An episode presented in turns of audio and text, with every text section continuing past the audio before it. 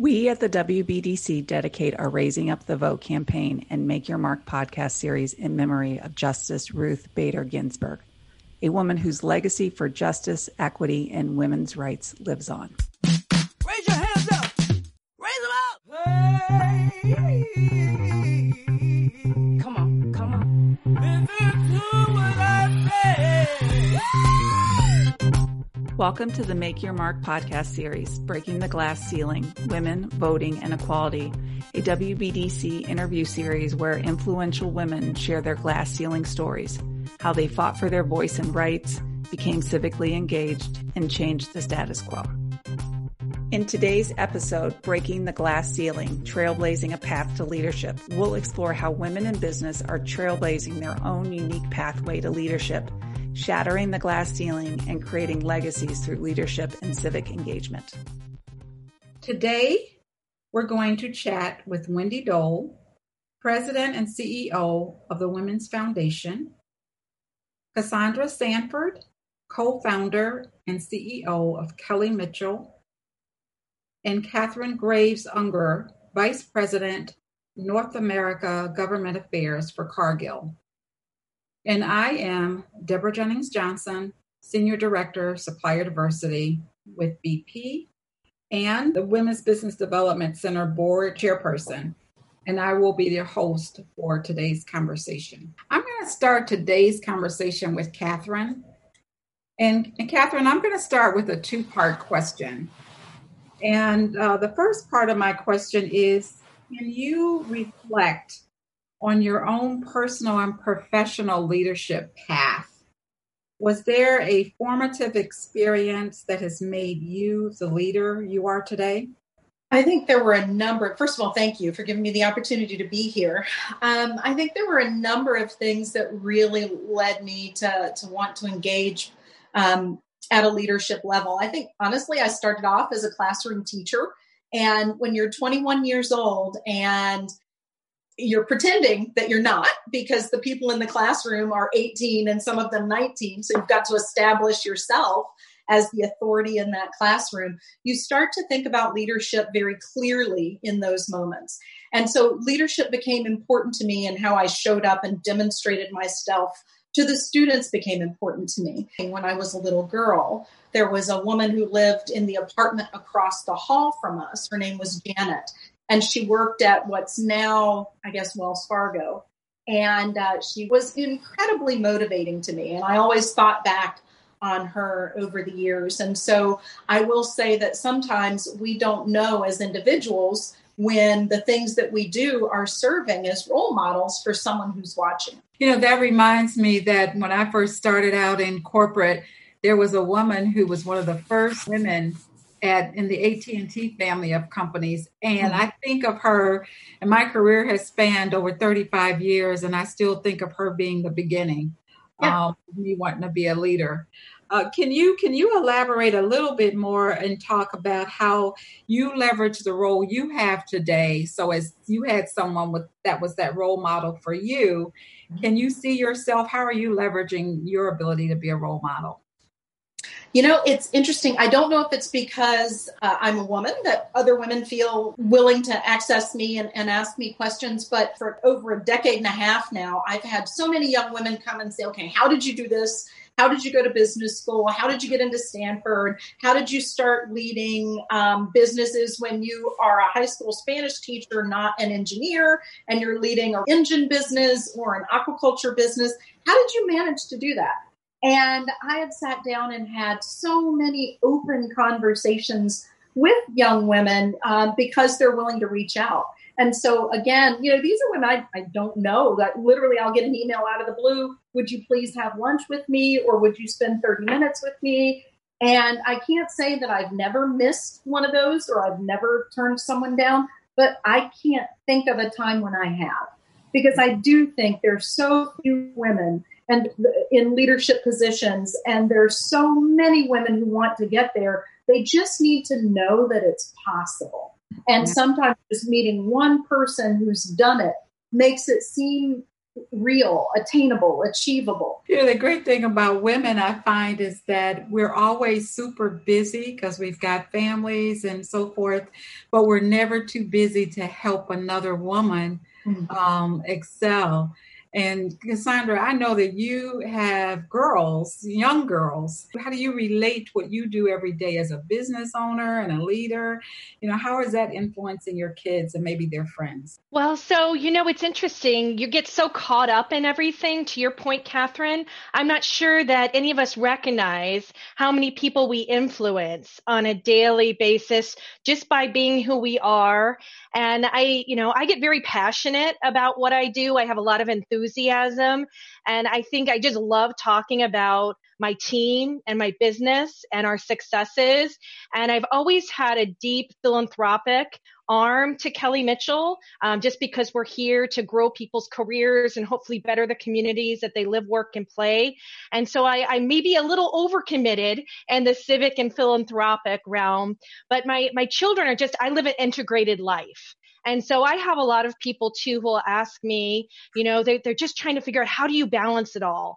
And I just think, you know, I don't think about it. I think that's important, is that I just do the things that I know are worthy causes and that are worthy of my time. And then I believe that I'll have at least some small impact on another human's life. So we talk about it a lot in our family. And because I have four children, I have a lot of kids, uh, their friends who are always around us. And so, you know, anytime I get a question asked or anytime I'm talking about something important, I find myself explaining it end to end because I'm not sure who my audience is. And so I've developed a little bit of a reputation to either be a motivational speaker or a lecturer around my, around my family and, and my friends and my kids' friends. It just depends what viewpoint you take it at. But I, I try to remember that, Catherine, because I've been influenced by so many people who I'll mention to them that they inspired me or had an impact on me. And they kind of look at me a little surprised. And so it was something that I just took note of,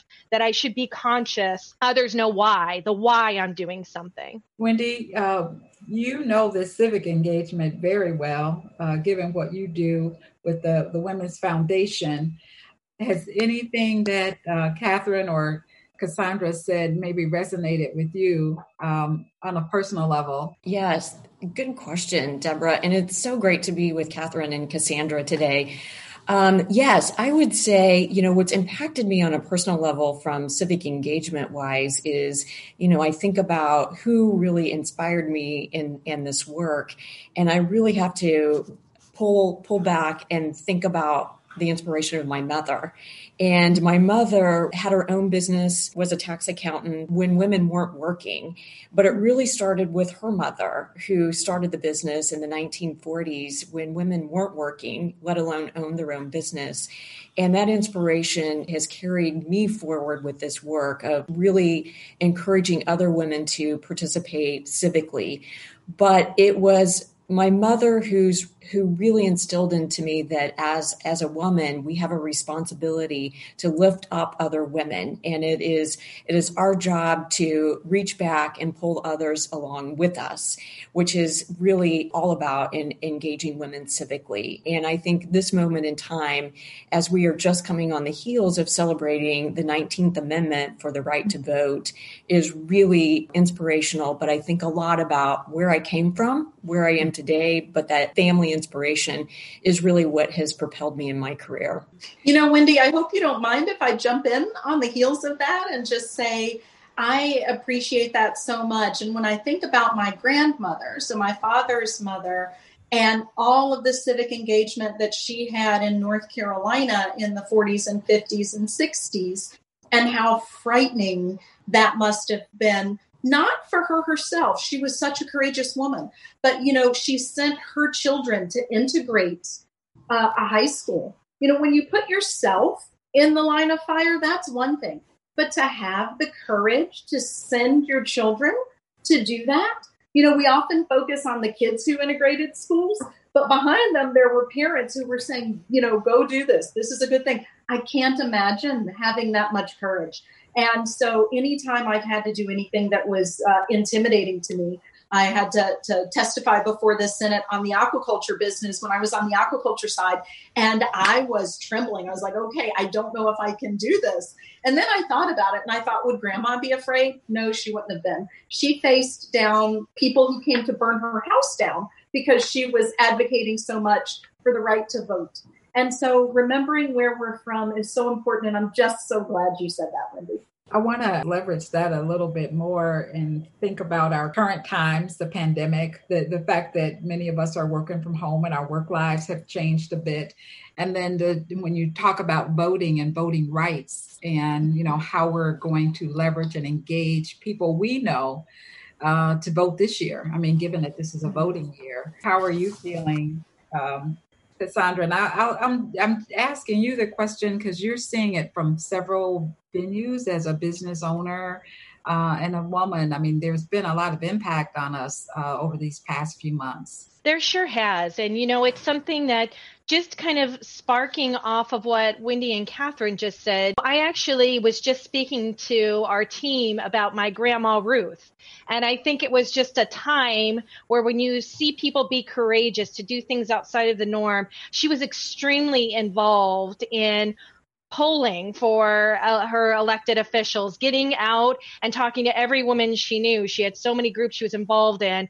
And she, there wasn't a lot of sophistication. I mean, she was a farmer, then she was a school bus driver. She had so many different things she would keep herself busy with, but she really believed in the power of your voice and voting. And she, you know, was really big into the national election. But one thing she taught me is that we all want to change the world. Just start small. Why don't we just start with our local government? And then we can move into our state government and then the national. And so she just would drag all of us kids along and hand out flyers and everything. So as I'm just talking to, I have a lot of people of different backgrounds, ages, geographic um, experiences, cultural experiences being coast to coast. And so we just talk about our duty to be a good human, to be a good citizen, to participate in all of the avenues that we're afforded. There's never a better time than now. And it starts with maybe we're just starting our career. Maybe we still have student loans to pay off. Maybe we're just trying to get moving from an apartment to a mortgage. We all still have a little bit of treasure that we could give to somebody else. else to make their life better. And I think we all are very busy and we have a lot of things that we're trying to do, but we all also have a little bit of time to show up and vote and to exercise that vote, that voice that so many people were courageous and brave and spent more time than we can ever possibly imagine garnering us this right. So although it's been a hundred years since that we've had that, I just make it more broad about all of us, no matter what, where you're at, we all have been given this freedom, this ability to vote and control our destiny. And so to not show up, it just doesn't seem right, does it? It really doesn't. So I just try to, to take it in a different lens maybe, and who knows whether it works or not. And I really try not to politicize everything, but we talk a lot about wear your sticker around. You have extra time in the morning to go. Like, we all get it. And I'm proud and honored of people voting. I think that that's, you know, something that we'll talk about publicly. And I think if you talk about it, maybe there's a little bit more impotence to, to actually do things, because talking isn't enough. You need to do it. But I try to be the example and bring this up every time elections, local elections, national elections, where are we at with schedules? And let's make sure everybody has time to kind of squeeze that in their day. And I, I don't know if I'm making a difference or not, but you got to start somewhere. And so it's something that's just, it's very heavily talked about and um, shared across our, our team. My kids know it too. We talk about it very openly at home. And we have a lot of discourse around our politics and the socioeconomic things that we want to see and the things that affect my business, but then the things that affect me as a mom. And sometimes they all don't intersect well. And so just, you know, having a lot of conversation and dialogue and discourse and knowing that's not conflict in a negative way. That's a healthy thing to talk about. And you need to be knowledgeable. We don't know what we don't know. I think that is an underlining theme. We want to walk in someone else's shoes, but we can't always do it. We can't understand it. So how do you get enough broad lens from everyone that you know and reach out and broaden your knowledge base so that you can go and vote with your voice? and what you think mirrors you and your values and what you want to see, and not just decide that that's somebody else's job to do it. Yeah, I feel so strongly about this. Have either of you come up with what it is you're going to do different over the next, what is it, seventy-five days or whatever, to help get more people to go out and, and leverage that right to vote? I've been trying to think of what, what can I do?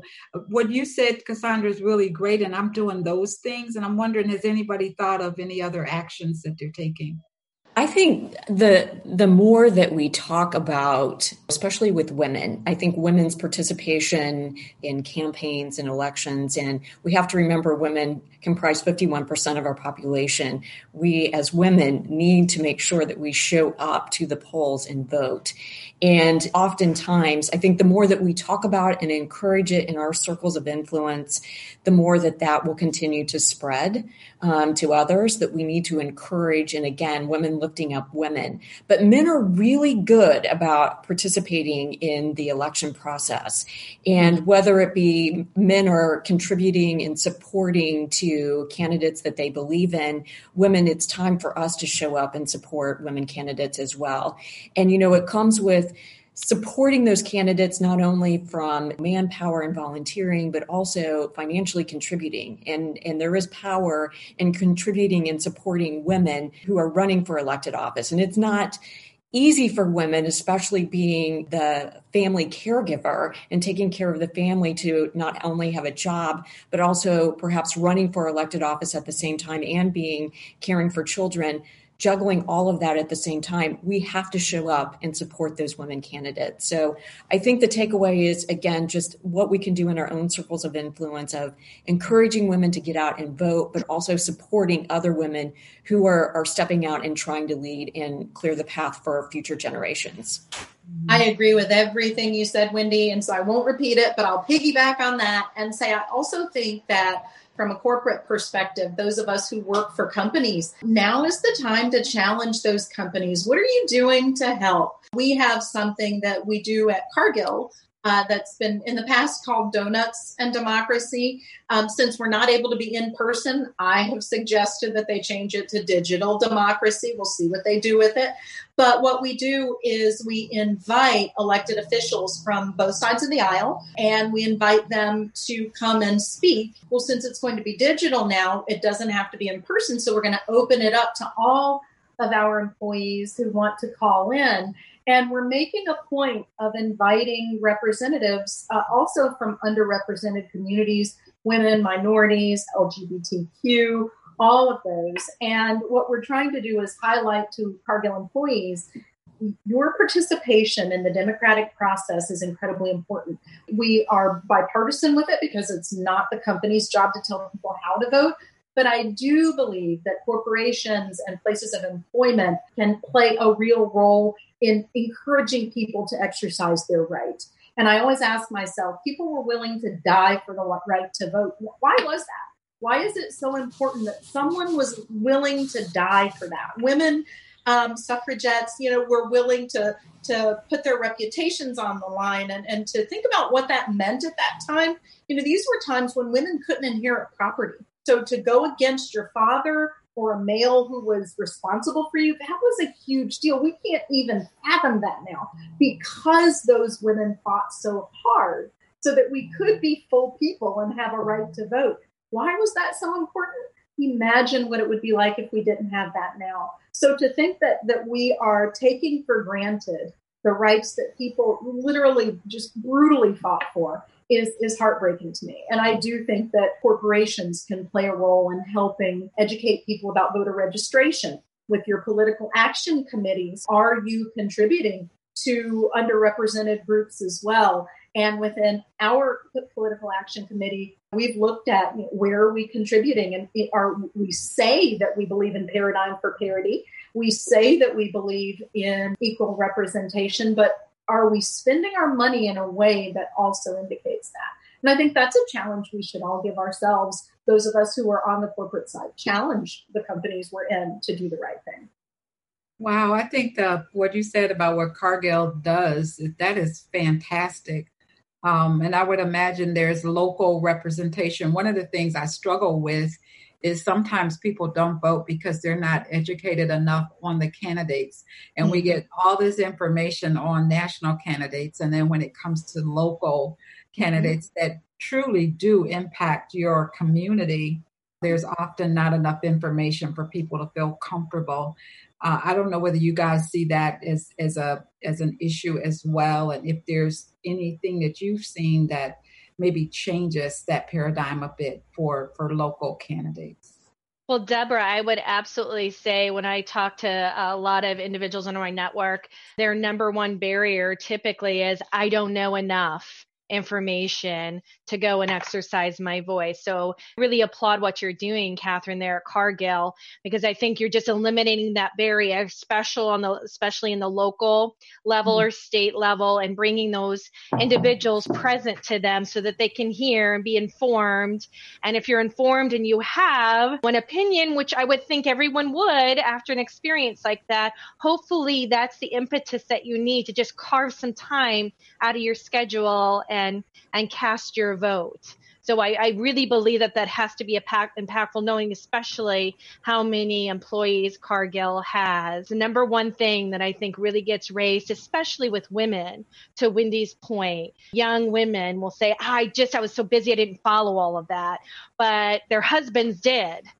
And so sometimes I even still see them just kind of defaulting on whatever their, their husband is um, voting for and say, okay, well, he's already doing it. I'm not sure if I need to go and reinforce that either. But if they had a different perspective, and they may have, I, I think that they there's a lot of um, confidence now, I think, in our younger generation. So mm-hmm. now we just need to get them to exercise it and the framework that our four sisters set up for us. And just to piggyback on that, Cassandra, um, to bring into the conversation about the younger voters who really comprise over half of the voting population, but yet the voter turnout from that demographic is, is extremely low. And we often press in, in our work here of asking the question why, and it's, oh, that that's not impacting me at the moment. That issue's not impacting me at the moment. And it's really, as we have life experiences and points of view formed through our careers and through our work and just life in general, then you really want to show up and, and activate that thinking and that point of view at the, at the polls. But we really need to encourage our young people that what is, is really on the line here is the impact to them. It's, it's what the decisions are, we're making today. They're going to be the leaders to carry it forward. We have to get them to the polls to vote. So whatever we can do to, again, through Cargill, through your work, Cassandra, to really encourage young people to, to really get out and vote. It's so important, and we need to hear their voices. Absolutely. We either are going to leave them with a mess to clean up, or we'll leave them with a solid foundation to build upon. And it would be a shame for them to wait until they were my age to start to care about that. Uh, they would have lost about thirty years of opportunity to, to give some input into what their life will be like. I think you're you're making a great point, Wendy.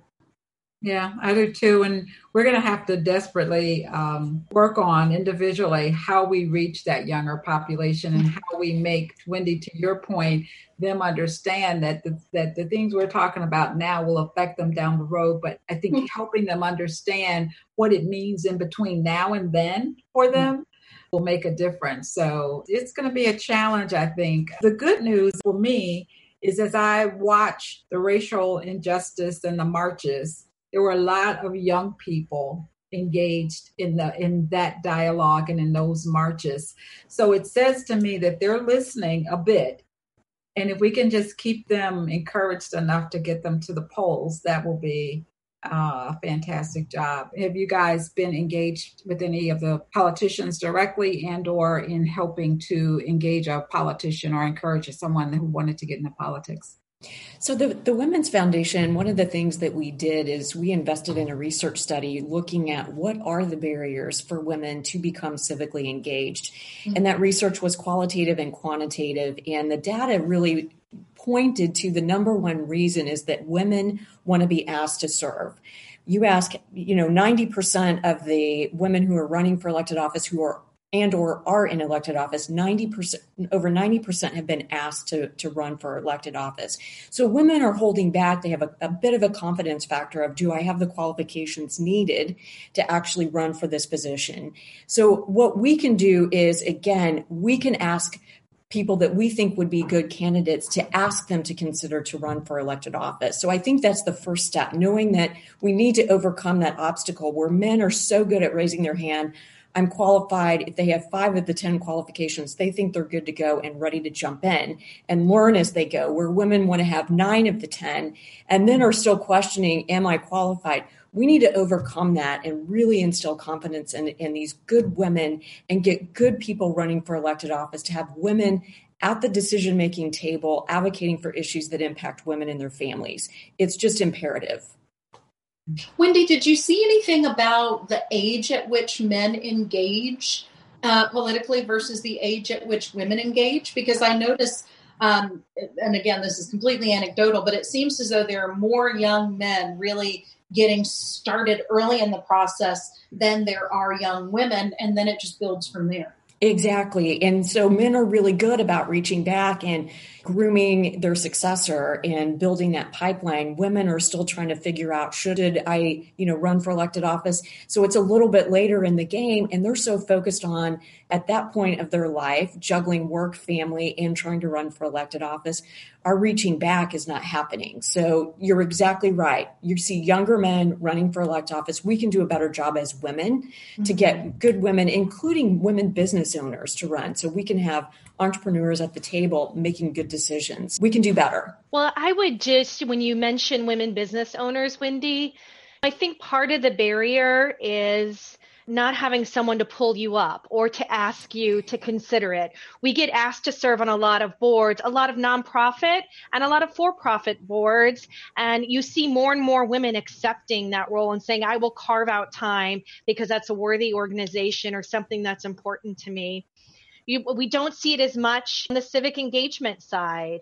And if you had other women saying, please consider this, I think you would be a great fit for that, to help them get over that confidence area. But also, I will be your backbone. I will support you. I will show you the framework of how you raise money. I think just like a business owner, access to capital is always one of the biggest um, challenges and hurdles we have to start a business and to keep it sustainable and thriving.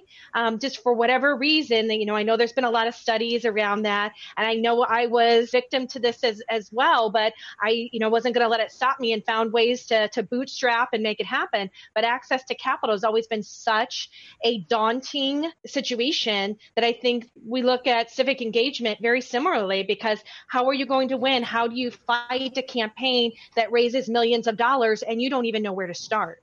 Cassandra, you bring a great point. And we're talking about this as a policy perspective, a policy agenda that we're thinking about. Just the access to capital for women is just, men also are really good at, at accessing capital at a greater rate than, than women for launching their businesses.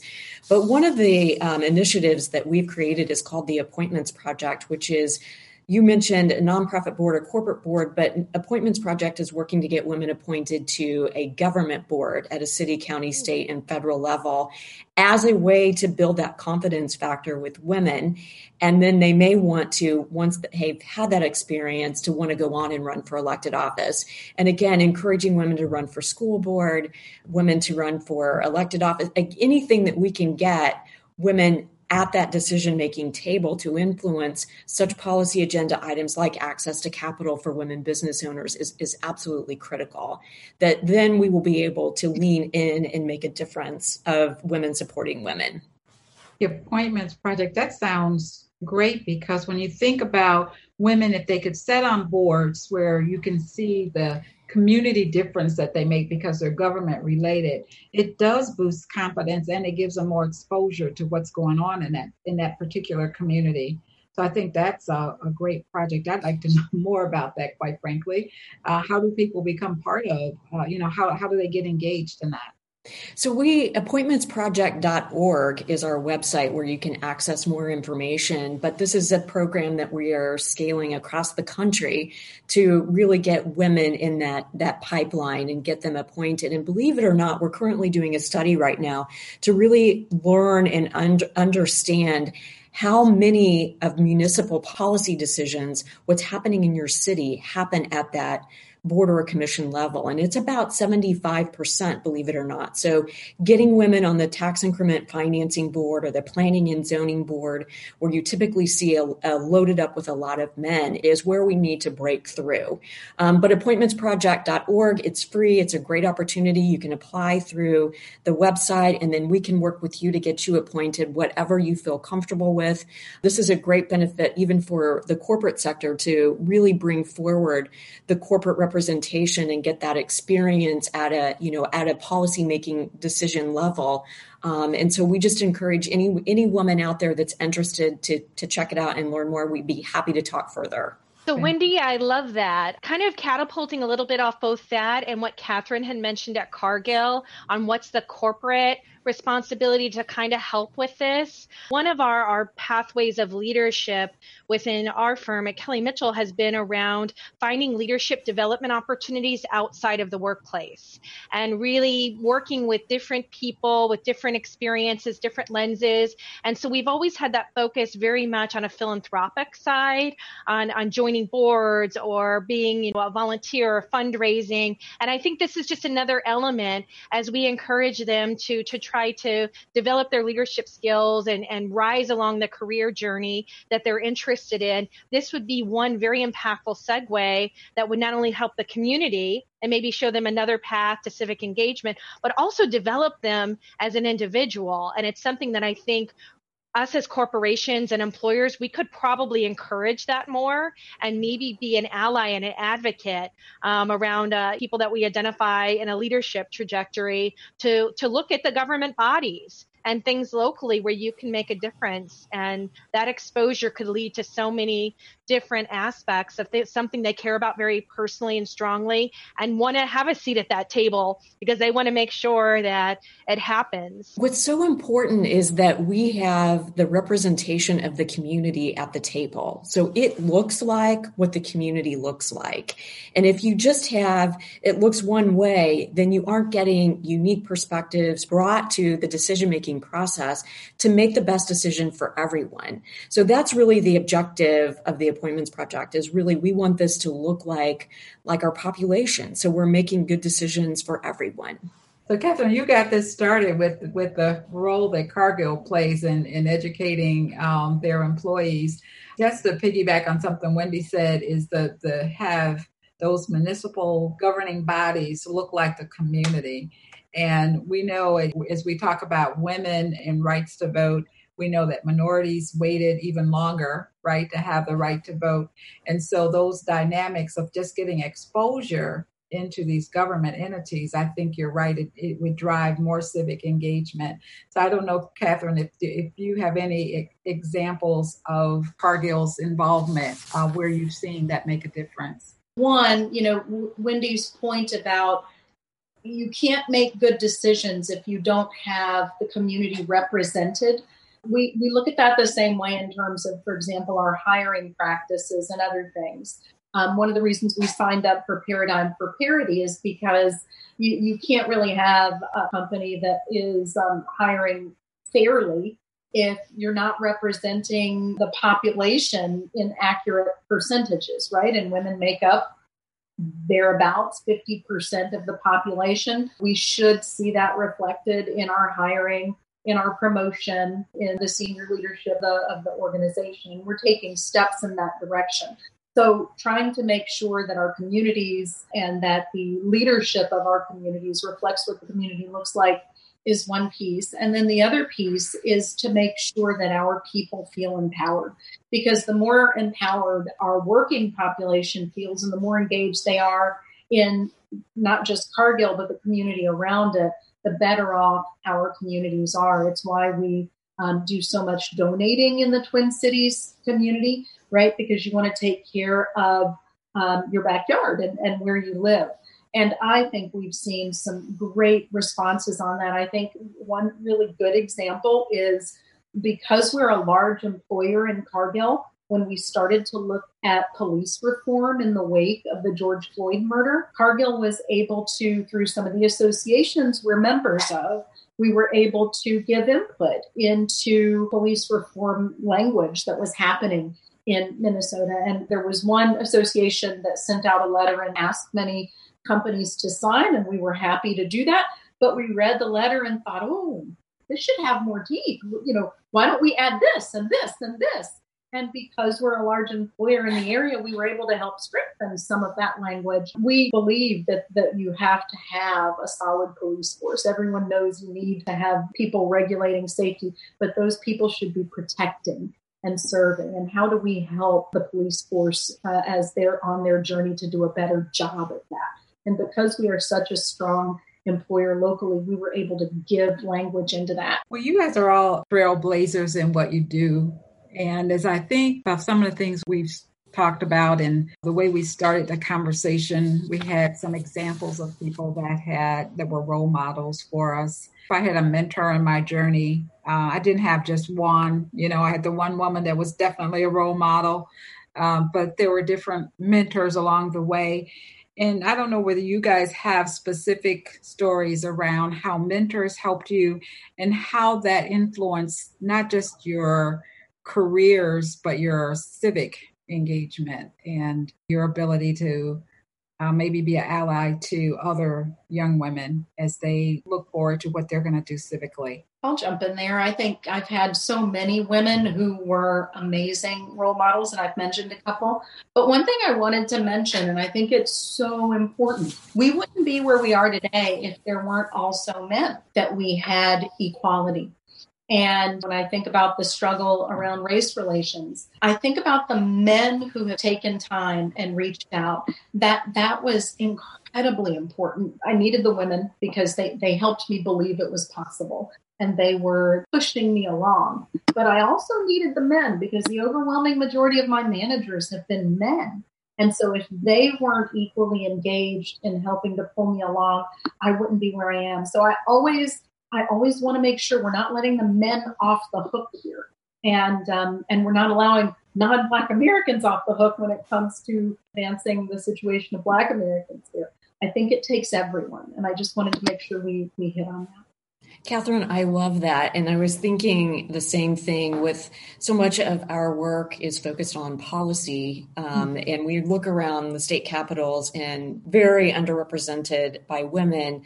I really needed to form some allies and supporters to help mentor me along the way, to help me make sure that I was talking the way I needed to, to be able to push forward a policy agenda, which was really developing this great cabinet of men to help be, be supporters and to seek advice and counsel along the way. And of course, like Catherine, having great women at putting the hand on the back, keep going, and the, being the cheerleader, but it's the men that really whispered in the ear to say, okay, this is, this would help you go a long way if you do X. So I really, I really just underscore what Catherine, Catherine mentioned. And for a role model, I just want to put out that someone that I have watched and admired, how she really navigated such a um, man's world from afar, but did have an opportunity along, a special opportunity along the way to engage in a conversation, is with Doctor Madeleine Albright, former mm-hmm. United States Secretary of State. And what I admired most about her is that her career started very late in life. So she raised her family and she went back to school and she started this political career in her in her late fifties and just aspired to this higher calling. But I think that the message to share with the listeners today is that it's never too late to aspire to the dreams that you want, and that you can be that, and it's it's never too late. So I always I remember that, and I, I love that. Yeah, Wendy, I would echo that. I have um, so many, uh, a collection of men and women both who've influenced my life along the way. And I would say pretty even, just as many men as women. And I felt very fortunate to have all those experiences. But I would say that I am of every woman mentor I've had, I was so surprised to hear their journeys, because mm-hmm. their journeys are not um, the typical is what I thought. Like you, you go to school, you decide what career you want, you go to college for that career, then you get into that career, your first job, then you become uber successful and you run a company or lead the nation, right?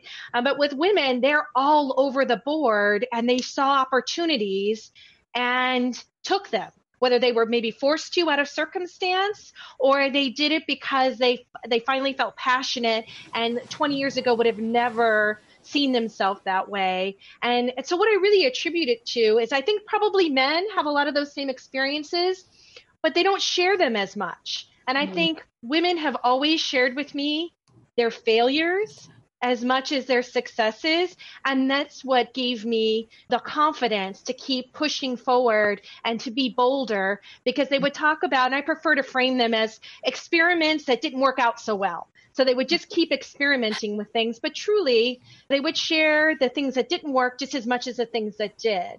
And I think for listeners to understand, when you look at anyone you may believe is a successful person, if you ask a few underpinning questions about their journey and how they got there and what maybe some of their struggles were, most people, male or female, I think will share with you. I just have found that um, the women in my life have been very forthcoming with it. When I try to model that, when anyone talks about any inspiration or they'd like to to be in my same path or same shoes, and I just explain, well, you know, I had to try a lot of things to get here. And there's a lot of things I didn't do so well, but that was a blessing. Because now I'm in an area that I, I do excel in, and you just don't know. Life's plan doesn't always work out the way that you you foresee. And I would, as as we look around civic duty, I would think most individuals, females, when we're young, we don't th- necessarily think about being a part of a government body. That's not, you know, one of the, the few things that we look at, and it's okay. I don't think most people necessarily want to do that. You just find that these opportunities exist and you have a place to to actually harness change. And I do think that that desire is among all of us. So if we all came out in force, the fifty-one percent of the, po- the population, young or um, a little older and wiser, we could really enforce the change that, that we're looking for. But it takes a village, like they say, just raising a child. You need a village to get our policies and um, really impact the change that we're all desiring. It's going to take a village of us to go out and do it. I'm, I'm wondering, Wendy, if you also have... Um...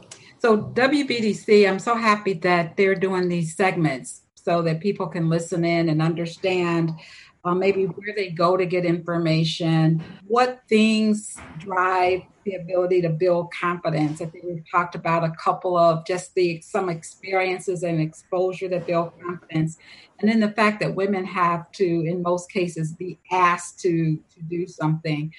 As, as people are listening, and if they wanted, you know, if we're talking to a young woman now that's thinking about, oh, God, they just made me so aware of um, why it's important that I vote. So what? How do I get started in maybe exposing myself to different things to help me with my confidence and so forth?